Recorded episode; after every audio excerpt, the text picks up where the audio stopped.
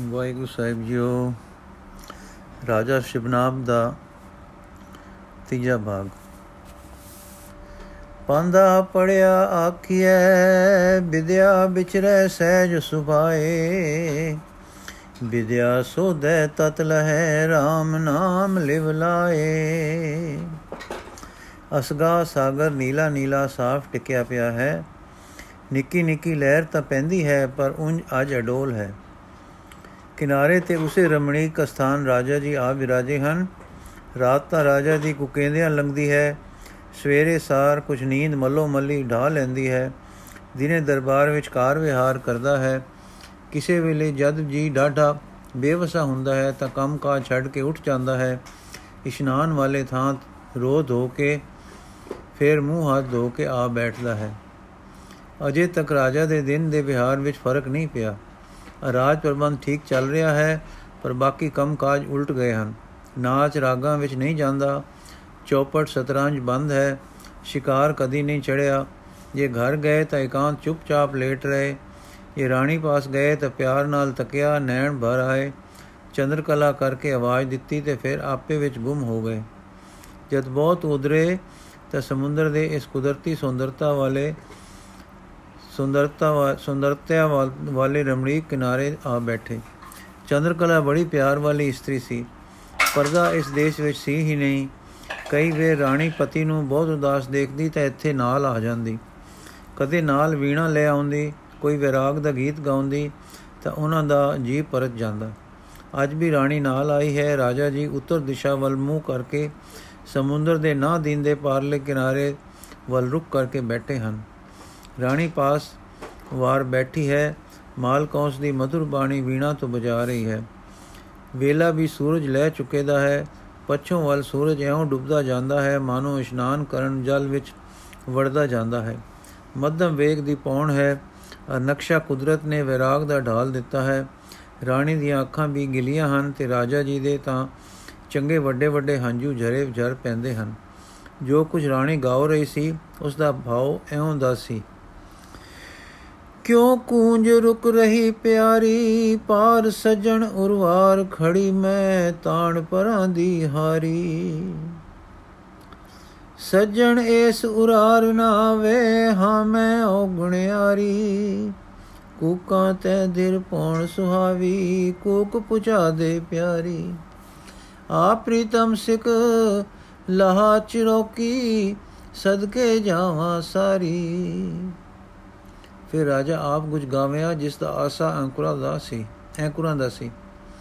ਰੂਪ ਨ ਡਿਠਾ, ਚਰਨ ਨ ਪਰਸੇ, ਜੀਵਾ ਨਾਮ ਅਧਾਰੇ। ਕਦ ਦੇਖਾਂ, ਕਦ ਚਰਨ ਸਮਾਵਾ, ਕਦ ਆਵਨ ਗੁਰ ਪਿਆਰੇ। ਵਿਥ ਦੁਰੇਡੀ ਪੰਦੋ ਟੇਡੀ ਨਦੀ ਸਮੁੰਦਰ ਪਾਰੇ।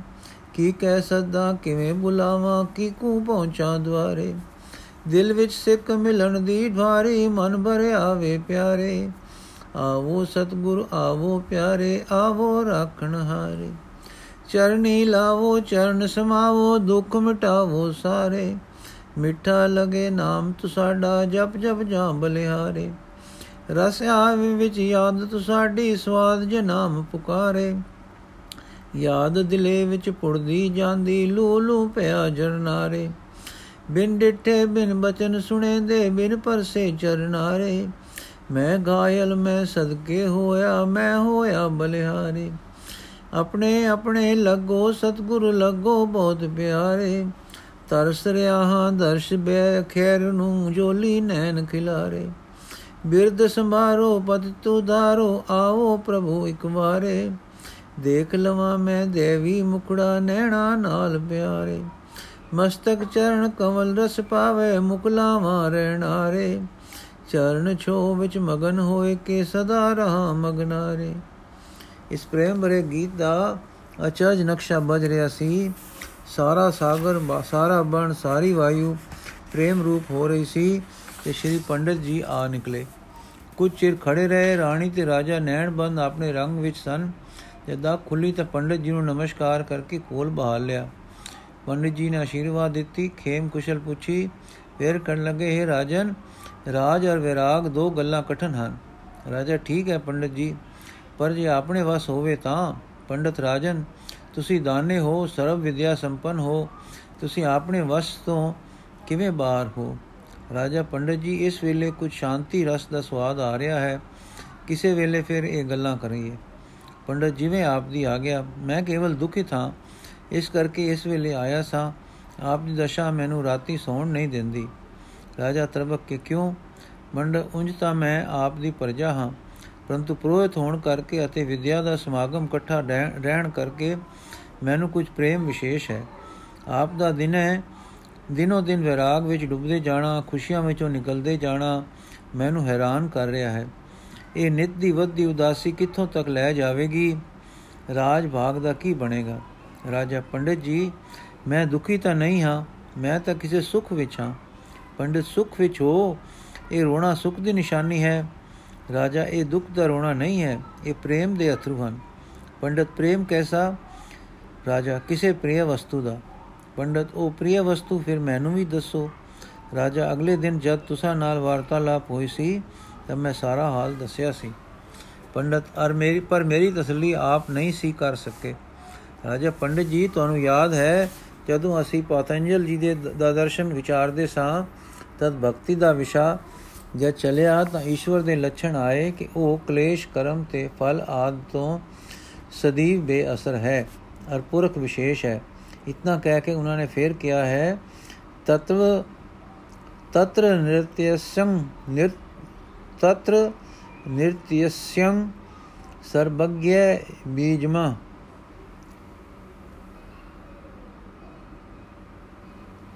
ਇਸ ਸੂਤਰ ਵੇਲੇ ਮੈਂ ਹੱਸ ਕੇ ਤੁਹਾਨੂੰ ਕਿਹਾ ਸੀ ਕਿ ਇਹ ਯੁਕਤੀ ਕਿੰਕੂ ਹੋਈ? ਪਰਮੇਸ਼ਰ ਵਿੱਚ ਸਰਬਗ੍ਯਤਾ ਦਾ ਬੀਜ ਨਿਰਤਿਸ਼ਯ ਹੈ, ਅਰਥਾਤ ਉਸ ਤੋਂ ਵੱਧ ਹੋਰ ਕਿਸੇ ਵਿੱਚ ਨਹੀਂ ਹੈ। ਇਹ ਇੱਕ ਉਤਮ ਖਿਆਲ ਹੈ ਜਾਂ ਕਿਸੇ ਦੇ ਈਮਾਨ ਦਾ ਇਕਰਾਰ ਹੈ, ਜੋ ਉਸਨੇ ਕਹਿ ਦਿੱਤਾ। ਪਰਮੇਸ਼ਰ ਜ਼ਰੂਰ ਹੈ ਇਸ ਗੱਲ ਦੀ ਇਹ ਪੂਰਤ ਯੁਕਤੀ ਕਿਸ ਤਰ੍ਹਾਂ ਹੋਈ? ਸਾਖ ਨੇ ਕਹਿ ਦਿੱਤਾ, ਈਸ਼ਵਰ, ਸਿੱਧ ਨਹੀਂ। ਯੋਗ ਨੇ ਕਹਿ ਦਿੱਤਾ ਕਿ ਪੁਰਖ ਵਿਸ਼ੇਸ਼ ਈਸ਼ਵਰ ਹੈ ਔਰ ਉਸ ਵਿੱਚ ਸਰਬਗਤਾ ਦੀ ਅਵਧੀ ਹੈ। ਯੁਕਤੀ ਤਾਂ ਇਹ ਨਹੀਂ ਹੈ, ਫਿਰ ਤੁਸੀਂ ਵੀ ਘਬਰਾਏ ਸੇ। ਅਗਲੇ ਦਿਨ ਤੁਸੀਂ ਯੋਗ ਬਾਸ ਲਿਆਏ। ਬਾਸਕਰ ਨੇ ਇਸੇ ਸੂਤਰ ਤੇ ਤੋਂ ਯੁਕਤੀ ਸਿੱਧ ਕਰ ਦਿਖਾਈ ਸੀ ਕਿ ਉਹ ਇਹ ਉਸ ਦੇ ਹੋਣ ਦੀ ਦਲੀਲ ਹੈ। ਉਸ ਵੇਲੇ ਜੋ ਰਸ ਤੁਹਾਡੀ ਤੇ ਮੇਰੀ ਸਮਝ ਨੂੰ ਆਇਆ ਸੀ, ਯਾਦ ਹੈ ਕਿ ਨਹੀਂ? ਪੰਡਿਤ ਜੀ, ਹਾਂ। ਜੀ ਹਾਂ, ਅਚਰਜ ਰਸ ਸਾ। ਰਾਜਾ, ਭਲਾ ਉਹ ਉਹ ਗੱਲ ਤੁਸੀਂ ਕਿਸੇ ਅਨਪੜ ਰਾਖ ਨੂੰ ਜਾ ਕੇ ਸਮਝਾਓ ਤਾਂ ਕਿ ਉਹ ਉਸ ਨੂੰ ਉਹ ਰਸ ਆਵੇਗਾ। ਪੰਡਿਤ ਜੀ, ਨਹੀਂ ਜੀ। ਰਾਜਾ, ਇਸ ਤਰ੍ਹਾਂ ਜਿਵੇਂ ਉਸ ਰਸ ਬੁੱਧੀ ਦੀ ਪ੍ਰਾਗਲਤ ਪ੍ਰਾਗਲਬਤਾ ਦਾ ਸੀ ਅਰ ਬੁੱਧੀ ਮੰਡਲ ਦੀ ਵਸਤੂ ਸੀ ਤੇ ਉਤਨੀ ਮੰਜੀ ਹੋਈ ਤੇ ਸਾਫ਼ ਬੁੱਧੀ ਵਾਲੇ ਹੀ ਉਸ ਦਾ ਰਸ ਲੈ ਸਕਦੇ ਸਨ। ਇਸੇ ਤਰ੍ਹਾਂ ਜੋ ਰਸ ਮੈਨੂੰ ਹੁਣ ਹੈ, ਇਹ ਕਿਸੇ ਹੋਰਸ ਮੰਡਲ ਦਾ ਹੈ, ਜਿੱਥੇ ਮੇਰੀ ਜਾਚੇ ਬੁੱਧੀ ਤੋਂ ਉਚੇਰਾ ਕੁਝ ਹੋਰ ਹੋ ਜਾਂਦਾ ਹੈ। ਮੈਂ ਉਸ ਰਸ ਨੂੰ ਬੁੱਧੀ ਨਾਲ ਕਿਵੇਂ ਵਰਣਨ ਕਰ ਸਕਾਂ? ਪੰਡਿਤ ਰਾਜਨ ਜਿੱਥੇ ਬੁੱਧੀ ਕੰਮ ਨਹੀਂ ਕਰਦੀ, ਉਹ ਕੀ ਦਸ਼ਾ ਹੋਈ? ਕੀ ਉਹ ਜੜਤਾ ਹੈ ਅਚੇਤ ਅਚੇਤਨਤਾ ਹੈ? ਖਿਮਾ ਕਰਨੀ ਅਗਿਆਨ ਹੀ ਤਾਂ ਨਹੀਂ ਹੈ ਉਹ। ਰਾਜਾ, ਜੇ ਤਾਂ ਬੁੱਧੀ ਤੋਂ ਹੇਠਾਂ ਨਿਰੁਖ ਹੋਵੇ ਤਾਂ ਕੁਝ ਕਹਿ ਲੋ ਪਰ ਜੇ ਉੱਪਰ ਨਿਰੁਖ ਹੋਵੇ ਤਾਂ ਕਿਕੂ ਬੁੱਧੀ ਰਹਿਤ ਦਸ਼ਾ ਹੋਈ। ਪੰਡਤ, ਜਦ ਬੁੱਧੀ ਨਹੀਂ ਰਹੀ ਤਾਂ ਕੀ ਰਹਿ ਗਿਆ? ਰਾਜਾ, ਅਸਾਂ ਯੋਗ ਵਸ਼ਿਸ਼ਟ ਇਕੱਠੇ ਵਾਚਿਆ ਸੀ। ਜਿਸ ਅਵਸਥਾ ਨੂੰ ਉਹ ਅਫੁਰ ਤੇ ਅਕਰੈ ਕਹਿ ਕੇ ਉੱਚੀ ਦੱਸਦਾ ਹੈ, ਜਿੱਥੇ ਕਿ ਸੰਕਲਪ ਵਿਕਲਪ ਨਹੀਂ ਰਿਹਾ ਇੱਥੇ ਕਿ ਫੁਰਨਾ ਨਹੀਂ ਰਿਹਾ, ਉੱਥੇ ਕਿਆ ਜੜਤਾ ਰਹੀ? ਪੰਡਤ ਨਹੀਂ, ਉੱਥੇ ਸ਼ੁੱਧ ਚੇਤਨ ਰਿਹਾ। ਰਾਜਾ, ਜਿੱਥੇ ਜਦ ਪੰਜੋ ਗਿਆਨ ਇੰਦਰੀ ਮਨ ਸਹਿਤ ਖੜੇ ਹੋ ਜਾਂਦੇ ਹਨ ਤੇ ਬੁੱਧੀ ਵੀ ਨਹੀਂ ਡੋਲਦੀ, ਕੀ ਤਦੋਂ ਜੜਤਾ ਤੇ ਅਗਿਆਨ ਹੋ ਜਾਂਦਾ ਹੈ? ਪੰਡਤ, ਅੱਛਾ, ਹੂੰ, ਪਰ ਕਿਵੇਂ ਰਾਜਾ ਜਿੱਥੇ ਸਿਮਰਤੀ ਨਹੀਂ, ਪ੍ਰਮਾਣ ਨਹੀਂ ਰਿਹਾ, ਉੱਥੇ ਮਨ ਤੇ ਬੁੱਧੀ ਕਿੱਥੇ ਰਹੇ? ਮਨ ਦਾ ਧਰਮ ਚਿੰਤਨ ਹੈ, ਬੁੱਧੀ ਦਾ ਧਰਮ ਵਿਵੇਕ ਹੈ। ਜਦ ਸਾਰੀ ਚਿੱਤ ਦੀ ਬ੍ਰਿਤੀ ਨਿਰੁੱਧ ਹੋ ਗਈ, ਤਾਂ ਕਿਆ ਅਚੇਤਨਤਾ ਹੋ ਗਈ? ਪੰਡਤ ਨਹੀਂ। ਉੱਥੇ ਦ੍ਰਿਸ਼ਟਾ ਹੀ, ਦ੍ਰਿਸ਼ਟਾ ਦੀ ਆਪਣੇ ਸਰੂਪ ਵਿੱਚ ਸਥਿਤੀ ਹੈ। ਰਾਜਾ, ਤਾਂ ਤਾਂ ਕੋਈ ਅਵਸਥਾ ਹੈ ਨਾ ਕਿ ਜਿੱਥੇ ਫੁਰਨਾ ਨਾ ਰਹੇ, ਜਿੱਥੇ ਬ੍ਰਿਤੀਆਂ ਨਿਰੁੱਧ ਹੋ ਜਾਣ ਤੇ ਫਿਰ ਹੈ ਦੀ ਅਵਸਥਾ ਹੋਵੇ?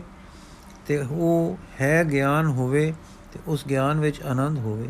ਪੰਡਿਤ ਉੱਤਰ ਤਾਂ ਆ ਗਿਆ, ਪਰ ਆਪਨੇ ਨਾ ਕਿਰਿਆ ਯੋਗ ਕੀਤਾ ਹੈ, ਨਾ ਸਾਖ ਯੋਗ ਕੀਤਾ ਹੈ, ਨਾ ਹਠ ਯੋਗ, ਨਾ ਰਾਜ ਯੋਗ, ਨਾ ਨਾਮ ਰੂਪ ਤੇ ਨਿਕਲ ਕੇ ਬ੍ਰਹਮ ਅਭਿਆਸ ਕੀਤਾ ਹੈ। ਮੈਂ ਕਿਸ ਤਰ੍ਹਾਂ ਮੰਨ ਲਵਾਂ ਕਿ ਆਪ ਯੋਗੀ ਜਾਂ ਸੰਨਿਆਸੀ ਹੋ ਗਏ ਹੋ? ਰਾਜਾ, ਮੈਂ ਨਾ ਯੋਗੀ ਹਾਂ, ਨਾ ਸੰਨਿਆਸੀ, ਪਰ ਮੈਂ ਅੰਧਕਾਰ ਵਿੱਚ ਨਹੀਂ, ਅਗਿਆਨ ਵਿੱਚ ਨਹੀਂ, ਦੁੱਖ ਵਿੱਚ ਨਹੀਂ, ਮੈਂ ਕਿਸੇ ਰਸ ਵਿੱਚ ਹਾਂ। ਜਿੱਥੇ ਮੇਰੀ ਬੁੱਧੀ ਤੇ ਪੈਰ ਲੰਗੜੇ ਹਨ, ਰਸ ਅਲੌਕਿਕ ਹੈ, ਸੱਚਮੁੱਚ ਹੈ।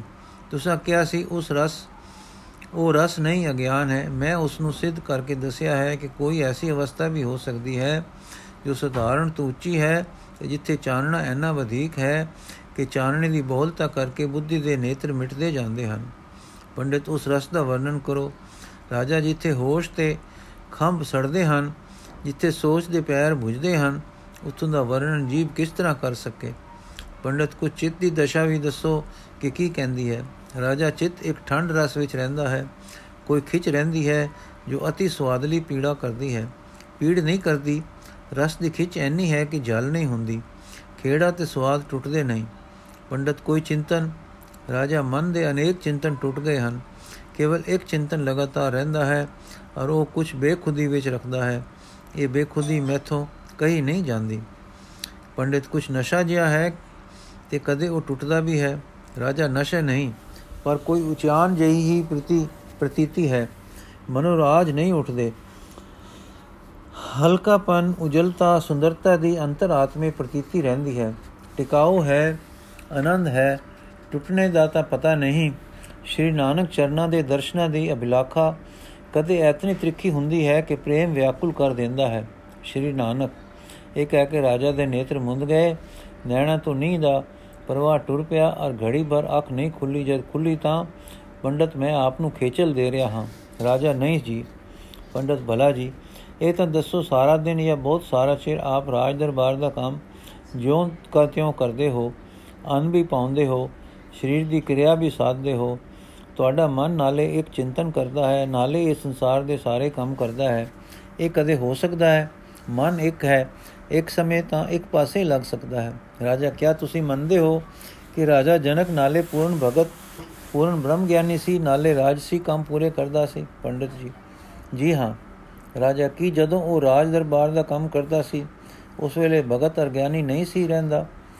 ਅਤੇ ਜਿਸ ਵੇਲੇ ਸੰਗਤ ਵਿੱਚ ਬੈਠਦਾ ਸੀ ਜਾਂ ਆਸਨ ਤੇ ਸਥਿਤ ਹੁੰਦਾ ਸੀ, ਉਸ ਵੇਲੇ ਰਾਜਾ ਨਹੀਂ ਸੀ ਰਹਿੰਦਾ? ਪੰਡਤ, ਨਹੀਂ।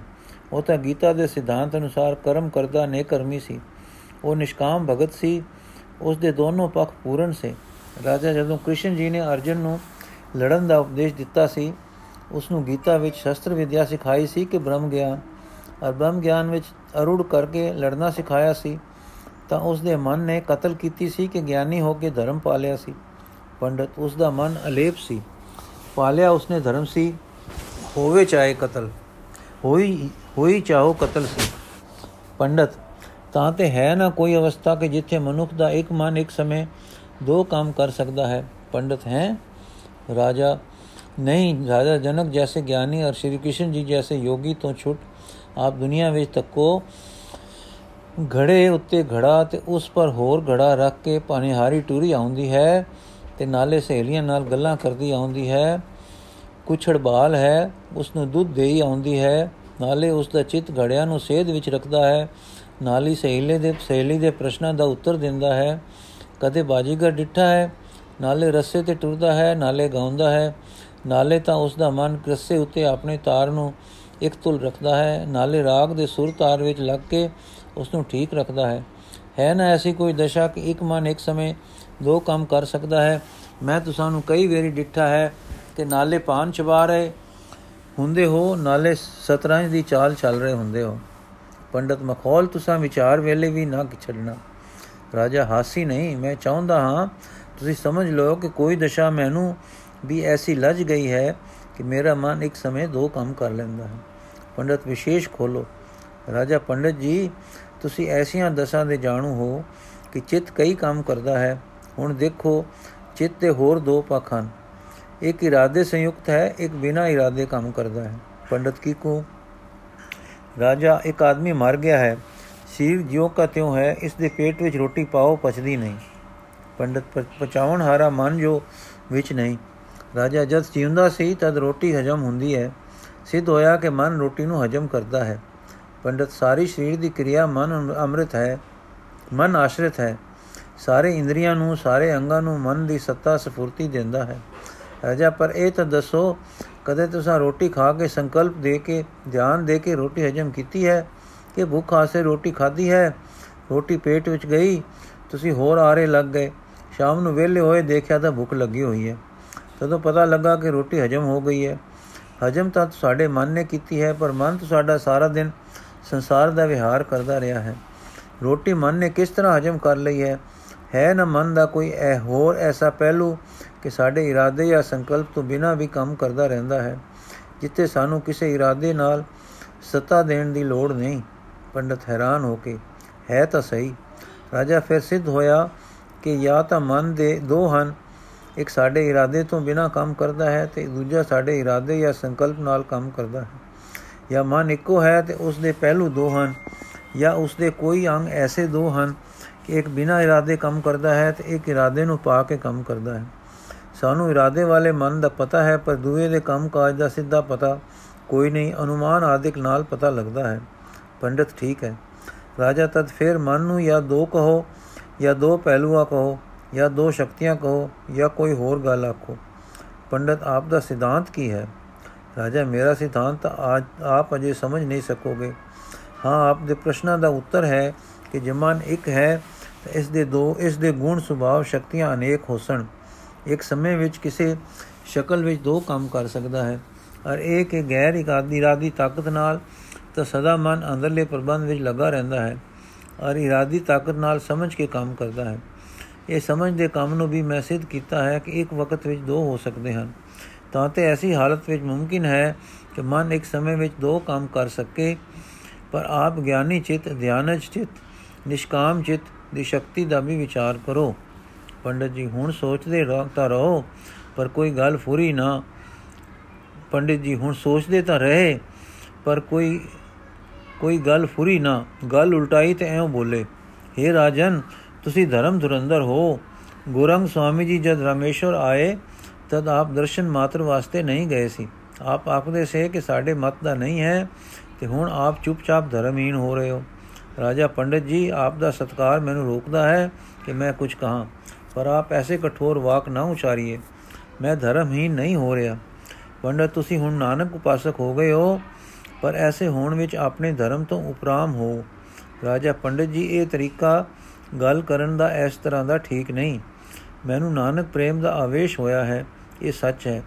ਪਰ ਇਸ ਹੋਣ ਵਿੱਚ ਮੇਰੇ ਅੰਦਰ ਕਿਸੇ ਨਾਲ ਦੁਆਇਕ ਉਤਪਤ ਨਹੀਂ ਹੋਈ। ਜਦ ਦੁਆਇਕ ਨਹੀਂ ਹੈ ਤਾਂ ਮੈਂ ਧਰਮੀ ਹਾਂ। ਨਾ ਜਿਸ ਨੇ ਮੈਨੂੰ ਇਸ ਪ੍ਰੇਮ ਦੀ ਖਬਰ ਪਾਈ, ਉਸਨੇ ਕੋਈ ਦੁਆਇਕ ਉਸ ਨੂੰ, ਉਸਨੇ ਕੋਈ ਦੁਆਇਕ ਨਹੀਂ ਹੈ, ਤਾਂ ਮੈਂ ਧਰਮੀ ਹਾਂ। ਨਾ ਜਿਸ ਨੇ ਮੈਨੂੰ ਇਸ ਪ੍ਰੇਮ ਦੀ ਖਬਰ ਪਾਈ, ਉਸਨੇ ਕੋਈ ਦੁਆਇਕ ਦੀ ਗੱਲ ਮੇਰੇ ਨਾਲ ਕੀਤੀ, ਕੋਈ ਖੰਡਨ ਮੰਡਨ ਉਸਨੇ ਨਹੀਂ ਕੀਤਾ। ਕਿਸੇ ਪ੍ਰਕਾਰ ਦੀ ਘ੍ਰਿਣਾ, ਕਿਸੇ ਪ੍ਰਕਾਰ ਦੀ ਦੁਆਇਕ ਗਿਲਾਨੀ ਉਸਨੇ ਮੈਨੂੰ ਨਹੀਂ ਸਿਖਾਈ। ਉਸਨੇ ਨਾਮ ਲਿਆ, ਨਾਨਕ ਤੇ ਮੈਨੂੰ ਦੂ ਹੋ ਦੂ ਪੈ ਗਈ। ਉਸਨੇ ਕੀਰਤੀ ਕੀਤੀ, ਮੈਨੂੰ ਪਿਆਰ ਪੈ ਗਿਆ। ਉਸਨੇ ਉਹਨਾਂ ਦੀ ਵਿਥਿਆ ਸੁਣਾਈ, ਮੈਨੂੰ ਉਹ ਆਪਣੇ ਲੱਗ ਪਏ। ਪੰਡਿਤ, ਕਿਆ ਉਸ ਪਾਸ ਕੋਈ ਜਾਦੂਗਰੀ ਸੀ? ਰਾਜਾ, ਜਾਦੂਗਰ ਤਾਂ ਆਸੁਰੀ ਸੰਪਦਾ ਦੇ ਖਿਲਾੜੀ ਹਨ। ਉਸ ਦਾ ਕਾਰ ਵਿਹਾਰ ਆਚਰਣ ਸੁਧ ਸੀ। ਉਸ ਦੇ ਸ਼ੁਭ ਕਰਮ ਵੀ ਨਿਸ਼ਕਾਮ ਸੇ। ਉਸ ਦੇ ਅੰਦਰ ਰਸ ਭਰੀ ਤੇ ਠੰਡੀ ਇਕਾਗਰਤਾ ਸੀ ਤੇ ਸਭ ਤੋਂ ਵੱਧ ਕੇ ਉਸ ਦੇ ਅੰਦਰ ਕੋਈ ਜਿਉਂਦੀ ਕਣੀ ਸੀ। ਕੋਈ ਆਤਮ ਰੋਹ ਸੀ। ਕੋਈ ਐਸਾ ਉੱਚਾ ਚਮਤਕਾਰ ਸੀ ਜੋ ਨਿਰੋਲ ਆਤਮਕ ਸੀ। ਜੋ ਕੁਝ ਇਹ ਸੀ, ਇਸ ਨੂੰ ਜਾਦੂਗਰੀ ਨਹੀਂ ਕਿਹਾ ਜਾ ਸਕਦਾ। ਤੇ ਜੇ ਜਾਦੂ ਸੀ, ਤਾਂ ਇਹ ਸੀ ਕਿ ਉਹ ਜਿਉਂਦਾ ਸੀ ਔਰ ਆਪਣੇ ਸਪਰਸ਼ ਨਾਲ ਜੀਵਨ ਦਾਨ ਕਰਦਾ ਸੀ। ਪੰਡਤ, ਮੈਨੂੰ ਸਮਝ ਨਹੀਂ ਪੈਂਦੀ, ਇੱਕ ਜੀਵ ਆਤਮਾ ਜਾਂ ਪੁਰਖ ਇੱਕ ਮਨ, ਇੱਕ ਸਰੀਰ ਤਾਂ ਹੋਏ, ਇੱਕ ਹੋਰ ਜੀਵਨ ਕਿਹਾ। ਰਾਜਾ, ਜੀਵ ਆਤਮਾ, ਮਨ ਤੇ ਸਰੀਰ ਤਾਂ ਹਰ ਕਿਸੇ ਨੂੰ ਪ੍ਰਾਪਤ ਹੈ ਤੇ ਪਰਮਾਤਮਾ ਵੀ ਸਭ ਵਿੱਚ ਵਿਆਪਕ ਹੈ, ਪਰ ਸਾਰੇ ਰਸੀਏ ਨਹੀਂ, ਖਿੜੇ ਹੋਏ ਨਹੀਂ, ਆਨੰਦ ਨਹੀਂ। ਬੇਖੁਦੀ ਦੇ ਆਲਮ ਵਿੱਚ ਨਹੀਂ, ਅਨੇਕ ਚਿੰਤਨ ਤੋਂ ਮੁਕਤ ਨਹੀਂ, ਖਿੱਚ ਵਿੱਚ ਨਹੀਂ, ਪ੍ਰੇਮ ਦੇ ਹੁਲਾਰੇ ਵਿੱਚ ਨਹੀਂ, ਸੋਚ ਮੰਡਲ ਤੋਂ ਪਾਰ ਨਹੀਂ, ਆ ਸੰਦੇਸੇ ਤੋਂ ਛੁੱਟੇ ਹੋਏ ਨਹੀਂ। ਪੰਡਿਤ ਘਬਰਾ ਕੇ ਤੇ ਫਿਰ ਗੱਲ ਵਟਾ ਕੇ, ਤੇ ਜੇ ਉਹ ਐਸਾ ਸੀ, ਤਾਂ ਪੰਜਾਬ ਦੀ ਧਰਤੀ ਤੋਂ ਟੁਰ ਕੇ ਜਿੱਥੇ ਆਖਦੇ ਹਨ ਕਿ ਦੁੱਧ ਦੀ ਨਹਿਰ ਵਗਦੀ ਹੈ ਤੇ ਕਣਕ ਦੇ ਟਿੱਲੇ ਖੜੇ ਹਨ, ਇੱਥੇ ਕਿਉਂ ਆਇਆ ਸੀ? ਜੇ ਆ ਸੰਦੇਸੇ ਤੋਂ ਨੇ ਕੇਵਲ ਹੈ ਤਾਂ ਇੱਥੇ ਮਾਲ ਵੇਚ ਕੇ ਮਾਇਆ ਖੱਟ ਕੇ ਲੜ ਬਨ ਕੇ ਘਰ ਕਾਸ ਨੂੰ ਲੈ ਗਿਆ ਹੈ। ਰਾਜਾ ਅਨੇਕ ਹਨ ਜੋ ਮਾਇਆ ਤੋਂ ਅਤੀਤ ਵਿਚਰਦੇ ਹਨ। ਜੋ ਪੈਸੇ ਨੂੰ ਹੱਥ ਨਹੀਂ ਲਾਉਂਦੇ, ਸੋ ਤਿਆਗੀ ਹਨ, ਪਰ ਫਿਰ ਆ ਸੰਦੇਸੇ ਵਿੱਚ ਹਨ। ਪੰਡਤ, ਇਸ ਦਾ ਕੀ ਅਰਥ? ਰਾਜਾ, ਅਰਥ ਇਹ ਕਿ ਪਦਾਰਥ ਦਾ ਜ਼ਾਰੀ ਤਿਆਗ ਜਾਂ ਗ੍ਰਹਿਣ ਕੋਈ ਆਤਮ ਜੀਵਨ ਦੀ ਨਿਸ਼ਾਨੀ ਪੱਕੀ ਨਹੀਂ ਹੈ।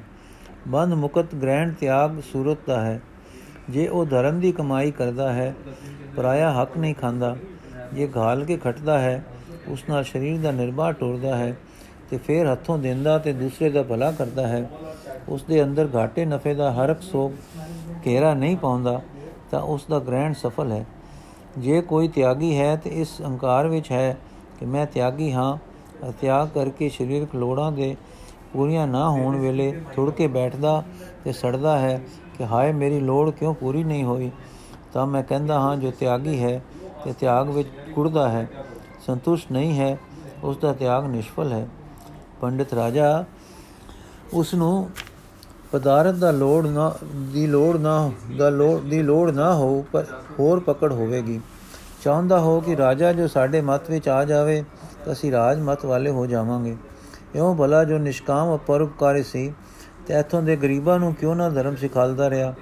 ਰਾਜਾ ਨੂੰ ਹੀ ਪ੍ਰੇਰ ਕੇ ਕੀ ਲੈਣਾ ਸਾਸੂ? ਰਾਜਾ ਤਾਂ ਗਰੀਬ ਵਧੇਕ ਹੱਕਦਾਰ ਹਨ, ਤੇ ਰਾਜਾ ਜ਼ਰੂਰ ਨਰਕ ਨੂੰ ਜਾਵੇ, ਹੱਸ ਕੇ। ਕਿਉਂ ਪੰਡਤ ਜੀ? ਖੈਰ, ਇਹ ਗੱਲ ਤਾਂ ਕੁਝ ਹਾਸੇ ਦੀ ਵੀ ਹੈ। ਵਾਕਿਆਤ ਤੇ ਵਿਚਾਰ ਕਰੋ। ਭਾਈ ਮਨਸੁਖ ਸਾਡੇ ਦੇਸ਼ ਵਪਾਰ ਕਰਨ ਆਉਂਦਾ ਹੈ। ਨਿਜ ਦੇਸ਼ ਦਾ ਸੌਦਾ ਇੱਥੇ ਵੇਚਦਾ ਹੈ ਤੇ ਇੱਥੋਂ ਦਾ ਮਾਲ ਲਾਹੌਰ ਲੈ ਜਾਂਦਾ ਹੈ। ਜਦ ਕਦੇ ਆਇਆ ਵਪਾਰ ਕਰਕੇ ਟੁਰ ਗਿਆ ਨਾ ਰਾਜਾ, ਨਾ ਰੰਗ। ਉਸਨੇ ਕਦੇ ਕਿਸੇ ਨਾਲ ਧਰਮ ਦੀ ਬਾਤ ਨਹੀਂ ਕੀਤੀ।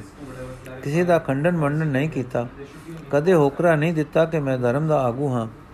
ਇਸ ਵੇਰ ਤੁਹਾਡੇ ਸਥਾਪਨ ਕੀਤੇ ਹੋਏ ਕਰਮ ਕਾਂਡ ਤੇ ਬ੍ਰਤ ਆਦ ਜਦ ਉਸਨੇ ਨਹੀਂ ਕੀਤੇ, ਤਾਂ ਮੇਰੇ ਪਾਸ ਨਾਲਸ਼ ਹੋਈ।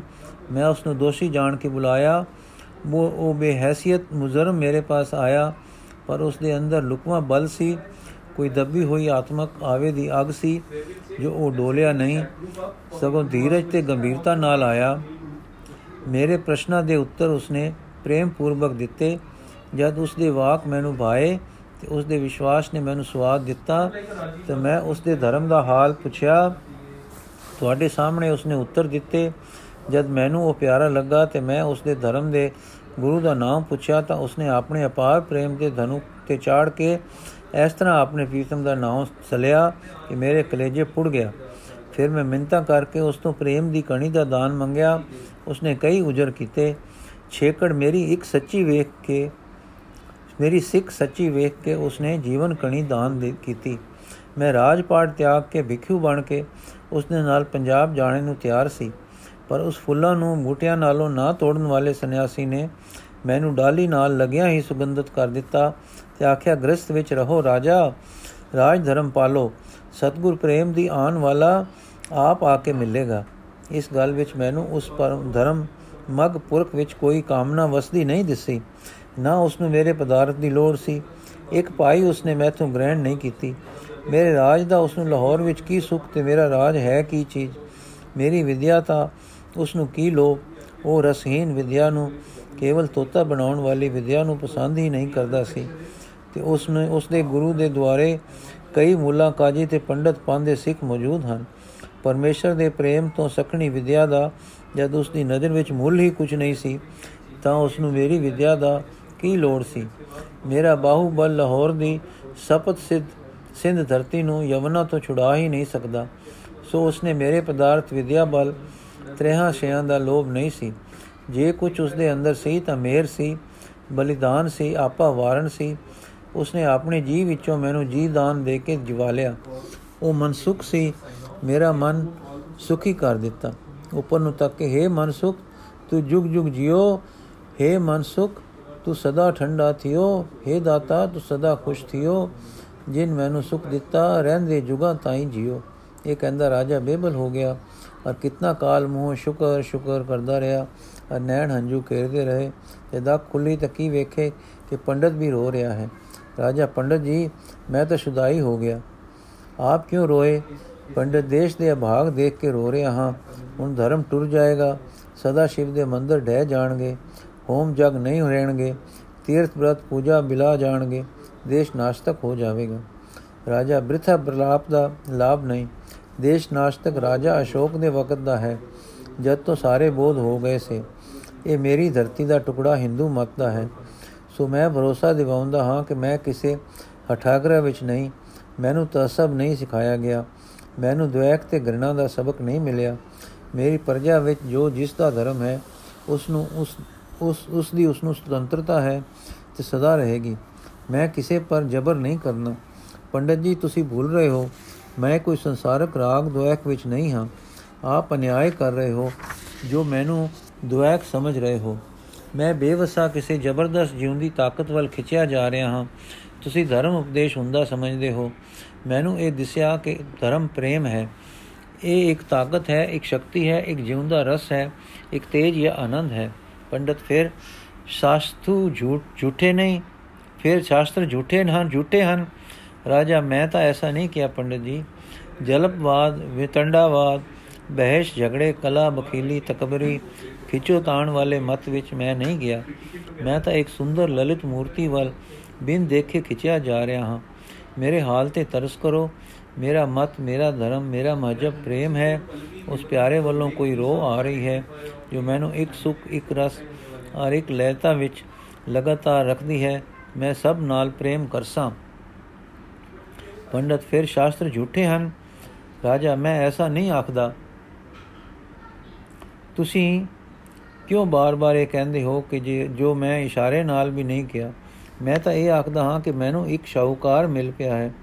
ਉਹ ਰੁਪਏ ਦੇ ਗਿਆ ਤੇ ਰਾਸਦਾਨ ਕਰ ਗਿਆ ਹੈ। ਉਸ ਦੀ ਰਾਸ ਨਾਲ ਮੈਂ ਵਪਾਰ ਕਰੂੰ ਜਿਸ ਜਿਸ ਤਰ੍ਹਾਂ ਦੇ ਹਿਸਾਬ ਦੀ ਲੋੜ ਪਊ ਵਰਤੂੰ। ਬਾਕੀ ਮੇਰੇ ਲਈ ਹਰ ਇੱਕ ਸੁਤੰਤਰ ਹੈ ਔਰ ਨੇਚੇ ਵਿੱਚ ਪ੍ਰੇਮ ਮੁਖ ਹੋਣਾ ਚਾਹੀਏ। ਪੰਡਤ ਫਿਰ ਸਵੈ ਧਰਮ ਤੇ ਸ਼ਾਸਤਰ ਦਾ ਤਿਰਸਕਾਰ ਕਰਸੋ।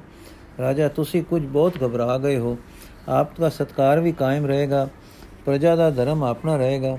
ਮੈਂ ਕੀ ਕਰਾਂਗਾ ਜਦੋਂ ਦਾਤਾ ਆਵੇਗਾ, ਜੋ ਕਹੇਗਾ ਸੋ ਹੋਵੇਗਾ। ਪਰ ਇਹ ਨਿਸ਼ਚੈ ਜਾਣੋ ਕਿ ਮੇਰੇ ਵਾਕਾਂ ਵਿੱਚ, ਮੇਰੀ ਕਰਨੀ ਵਿੱਚ, ਮੇਰੇ ਸੰਕਲਪਾਂ ਵਿੱਚ ਪ੍ਰੇਮ ਹੋਵੇਗਾ। ਤੁਸੀਂ ਚਾਹੋ ਅਨਿਆਏ ਕਰਨਾ, ਮੈਨੂੰ ਮੰਦਾ ਕਹਿਣਾ, ਤਾੜਨਾ ਦੇਣੀ, ਦੁੱਖ ਖੜੇ ਕਰਨੇ, ਚਾਹੋ ਪਿਆਰ ਕਰਨਾ। ਮੇਰੇ ਵਿੱਚੋਂ ਪ੍ਰੇਮ ਦਾ ਪ੍ਰਕਾਸ਼ ਤੇ ਰਸ ਦਾ ਪ੍ਰਾਦੁਰਭਾਵ ਹੀ ਹੋਵੇਗਾ। ਮੇਰਾ ਮਤ ਪ੍ਰੇਮ ਹੈ ਕਲੇਜਾ ਪਾੜਿਆਂ ਰਤ ਨਿਕਲਦੀ ਹੈ। ਦਿਲ ਦਾ ਨਕਸ਼ਾ ਨਜ਼ਰ ਨਹੀਂ ਪੈਂਦਾ। ਨਹੀਂ ਤਾਂ ਪੰਡਤ ਜੀ, ਮੈਂ ਦਿਲ ਚੀਰ ਕੇ ਆਪ ਨੂੰ ਦਿਖਾਵਾਂ। ਆਪ ਮੇਰੇ ਅੰਦਰ ਦੀ ਦਸ਼ਾ ਵੇਖ ਕੇ ਸੁਖ ਵਿੱਚ ਮਸਤ ਹੋ ਜਾਓ ਤस्य ਮਾਸਨੰਤਮਜਰੰ ਪਰਮੰ ਵਿਕਾਸ ਤਦਰ। ब्रह्मचिन्त्यं किमे विरं विरस् द्विकल्पे यस्यानुखङ्गिण इमे भुवनाधिपत्य भोगाद्य कृपण लोकमता भवन्ति ਮੈਂ ਜਾਣਿਆ ਵਡਹੰਸ ਹੈ ਤਾਂ ਮੈਂ ਕੀਤਾ ਸੰਗ ਜੇ ਜਾਣਾ ਬਗ ਬਪੜਾ ਜਨਮ ਨਾ ਬੇੜੀ ਅੰਗ ਬਾਕੀ ਦੀ ਸਾਖੀ ਅਸੀਂ ਕੱਲ ਪੜਾਂਗੇ ਜੀ ਵਾਹਿਗੁਰੂ ਜੀ ਕਾ ਖਾਲਸਾ ਵਾਹਿਗੁਰੂ ਜੀ ਕੀ ਫਤਿਹ